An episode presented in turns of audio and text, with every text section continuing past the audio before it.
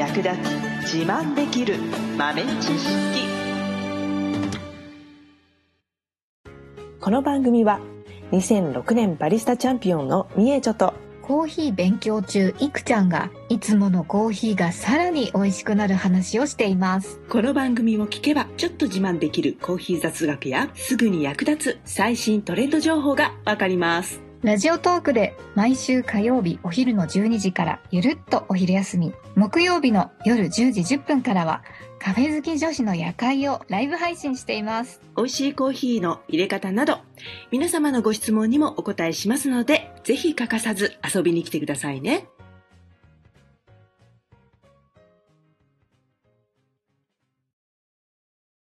みーちょ先生。はい。ご飯 何何事？おかんに言うセリフそれ。ただいまご飯っていう。失礼しました。えっとですね、なんかせっかく勉強しているから、うん。コーヒーに合うご飯？食べ物系？って、え、なんだろうって思いまして。そうだね。ん。スイーツのこう、組み合わせみたいなのは結構ね、カフェとかでもこう提案というかね、打ち出してるところはあったりするんだけど、はい。食べ物って意外とね、ないかもね。うん。カレーとコーヒー合うよねみたいな話は前にしたことあるけどね。うんうんうん。うんうんうん。そうだね。何が合うかな。まあもちろんね、その、喫茶店といえばのメニューとか、あの、洋食屋さんのメニューみたいな、ああいうのとコーヒーは、多分間違いなく合うと思うんだよね。ズバリナポリタンとか。あ、それね。そうそうそうそうそうそう。ナポリタン、ピザトーストとかね。出たあ、ピザトースト最高ですね。なんか、ね鉄板って感じする。間違いないよね。うん。オムライス？オムライス。その辺も結構、まあ、喫茶店の定番って感じだよねうん。うんうんあだから、喫茶店っていうと、イメージする味わいが、うんうん。深みのある、うん苦味がしっかりしてるコーヒー。だから、この手の、まあ、いわゆる洋食って言われるものに関しては、やっぱそのコクがある深入りのコーヒー、これがやっぱ合うんだろうね。うん、合いそう。ピザトーストといえばやっぱなんか深入りのコーヒーって感じする。うん。うん。ね。なんでかっていうと、この洋食っていうのは、割とこうバターだったり、オイルだったり、こう、クリームとか、うん。ね、あの、まあ、それこそチーズとか、うん。そういうこってりしたものを結構使っているイメージありますよね。うん。うん。で、そのこってりに対抗するためには、やっぱりコーヒーもそれなりにこってりしてないとうん。負けちゃう。ボディ感ってやつですね。それだ。ボディ。ボデーですよ。顔はやめな。ボディにしな。ってやつですね。あ、違うわ。間違えた。で、えーっと、まあ、その代表格として、まあ、深入りのコーヒー、まあ、何でも深入りだったら、まあ、とりあえず合うんですけど、はい。深入りに適しているコーヒーの代表格としては、マンデリンですかね、やっぱりね。うーん。うん。で、質感とかもよくバタリーとかクリーミーなんていう表現をされるぐらい。うん、濃厚な印象がね、ある。とろっとした、とろっ、実際にとろっとしてるかっていうとそんなわけはないんですけど、うん。あの、ね、口に含んだ時の印象がね、うん。うん。そう、さらっていうよりはとろっという印象があるコーヒーっていうのがね、マンデリンとかなんですよね。ほほー。うん。なので、まあ洋食、まあ例えばイタリア料理とかは、やっぱりエスプレッソ、やっぱりしっかり苦味の効いたガツンとしたコーヒー飲むし、そのオイル系ですね、にはやっぱりしっかり質感のあるコーヒーを合わせるっていうのはいいんじゃないかな。うん。うん。うん。うん。なるほど。うん。そして、相反する和食はい。和食は、まあ意外とね、和食屋さんで食後にコーヒー出てくるところとかあるんですよね、やっぱ結構ね。うん。うん。うん。うん。まあ、大体はお茶とかが多いんでしょうけど、はい。意外や意外。私なんか、あの、うちの方だけなのかな。結構蕎麦屋さんが出すコーヒー評判がいいんですよね。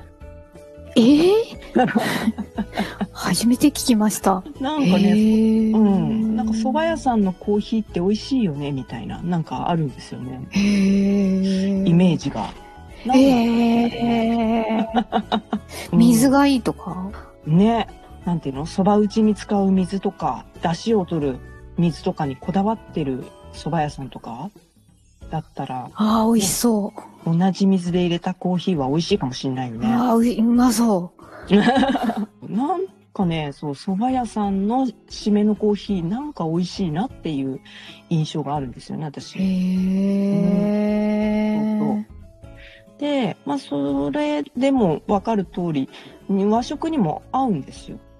うん意外や意外。うんただ、、まあ、味わいとしては、やっぱり和食ってほら、すっきりというか、素材の味を楽しむみたいなところがあるじゃないですか。うん味付けも塩だけとかシンプルなうん。うん感じ。うん。なので、えっ、と、味わいもそういうシンプルな味わいのものっていうのが好まれますね。うーん。まあ、その、まあ、浅入りとか中入りとか、かといって、その華やかなフレーバーがドーンってくるような派手な印象があるわけでもなく、酸味も苦味も程よいみたいな。ほほー。うん。なので、まあ、中入りかな？まあ、浅入りでもいいけど、中入りぐらいのコーヒーが合いますかね。うーん。そこまで果実味とか、あの、派手なフレーバーはないけど、すっきりさっぱりしているみたいな、そういう味わいのコーヒーが和食には合いますね。うーん。だから和、洋ときたから、今度だから中華とかね。何合わせる？中華。中中華も結構オイリーなイメージがありますけども。ね中華もまあまあこってりしてるイメージはあるけど、あと香辛料も結構たくさん使われているから、うん。そういう味わいの強さみたいなものと合わせるコーヒーっていうところで言うと、くっきりした酸味のあるコーヒーが合いそうですね。うーん。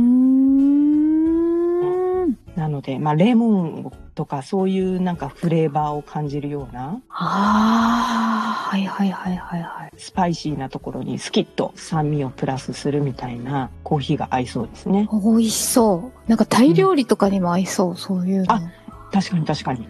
うん。洋食の場合はこってりにこってりを合わせに行ったけど、アジア系のスパイシーな料理には、こってりをすっきりでリフレッシュするみたいな。うんうんうんうん相反するフレーバーで持っていくみたいな感じですね。うん。なるほど。うん。そうそう。だから和食とか洋食は、すっきりにすっきり、こってりにこってりの組み合わせだったけど、中華料理に関しては、こってりにすっきりでリフレッシュ。みたいなうん。いいんじゃないでしょうかね。2だ。ね。だなかなかね、レストランとか行って、あんまりレストランだとコーヒーの種類なんてそんなにないし、ないところの方が多いもんね。そうですね。コーヒコーーって言っヒたらコーヒーです、みたいな。ーとホットかアイスしかないよね。うん。うんうん。まあ、いろんな種類のコーヒーがあるなんていうレストランはなかなかないけど、まあ、お家でとかね、パスタ食べるからコーヒー深入りにしようかなとか。うん。カフェとかだったら、そういう洋食系は結構揃っていると思うので、まあ、コーヒーは選べるようなお店でも合わせられますよね。うんうんうんだからもうちょっとそのレストランでコーヒーの種類がたくさん楽しめる場所が増えたらいいね。そうですね。なんか、わかんないから、うん。なんかペアリングとして提案とかしてもらえると嬉しいかも。ね。まあ、フルコースに合わせてコーヒーを提供してくれるとか、あとはもうレストランがうちのメニューはこういう味わいだからこういうコーヒー用意してます、みたいなね。うちのメニュー全般に合うコーヒーにしてあります、みたいな。いやー、それいいと思います。結構イタリアンとかピザが美味しいお店でも、コーヒーやってませんとか、え？なんか重要視してないお店も割かしあるので、ありますよね。そう、そこでやっぱりお店の味に合ったコーヒー一杯最後出てくるだけで、全然やっぱり満足度変わると思います。ね。うん違う、絶対に違う。絶対違うと思う。うん。締めなんで。そうそうそう。ね、素材をこだわれば、入れるのは機械で入れたとしても、その素材の味があるわけだから、うん。ね、お料理に使うお野菜は有機農法でどうちゃらこうちゃらとか、ね、お肉はどこどこの、あのーなんちゃら牛でとか、なんちゃら豚でとかってう、ん。ね、こだわるのと同じで、コーヒーはここのどこどこの農園のこういうプロセスで、みたいに、うん。同じようにうん。こだわってもらえれば、入れ方はきっと素材が良ければ、うん。あの、機械で自動で落としても、うん、まずくはならないと思うので、その入れる手間に関してはね、まあ、一貫性を求めた方がそこはいいと思うので。うん。そこはマシン頼みでもいいと思いますけど、うんうん。やっぱ素材っていうところで言うとね、コーヒーも素材なんだよなと思っちゃうよね。うん。ね、これ聞いてるレストランの人、ちょっと考え直してくださ ぜひにい。最後の一杯が美味しいレストランが増えますように。ほんとほんと。最後までお聞きいただきありがとうございました。あなたのコーヒーライフに少しでもお役に立てたら嬉しいです。ご質問やツッコミは、ラジオトークで受付中。毎週火曜日お昼12時から、ゆるっとお昼休み。木曜夜10時10分から、カフェ好き女子の夜会をライブ配信しています。ぜひ遊びに来てください。ではまた次回の配信でお会いしましょう。